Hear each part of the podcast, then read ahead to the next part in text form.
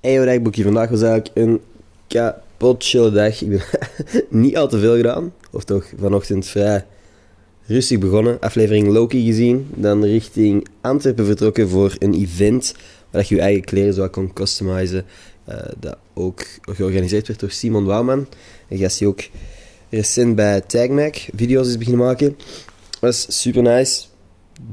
en toen daarna ben ik met de eigenaar van dat gebouw beginnen praten. Die mij had uitgenodigd samen met Claudia voor een concertje dat er achter het gebouw begon.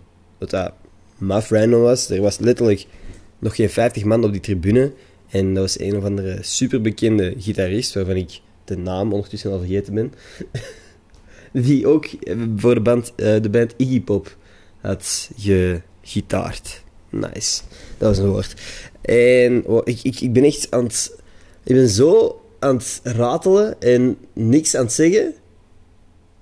Claudia knikt ja. Anyway, het was een leuke dag. Ik hoop dat jullie dag ook deftig was. De dagen beginnen eindelijk als vakantie aan te voelen. Elke keer na de examens heb ik zo uh, een paar dagen waar ik moet beseffen dat de examens gedaan zijn. Mijn examens waren blijkbaar ook goed trouwens. Ik weet niet hoe de fuck dat gelukt is.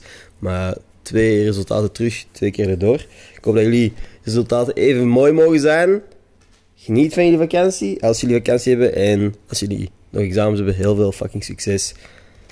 Tot morgen!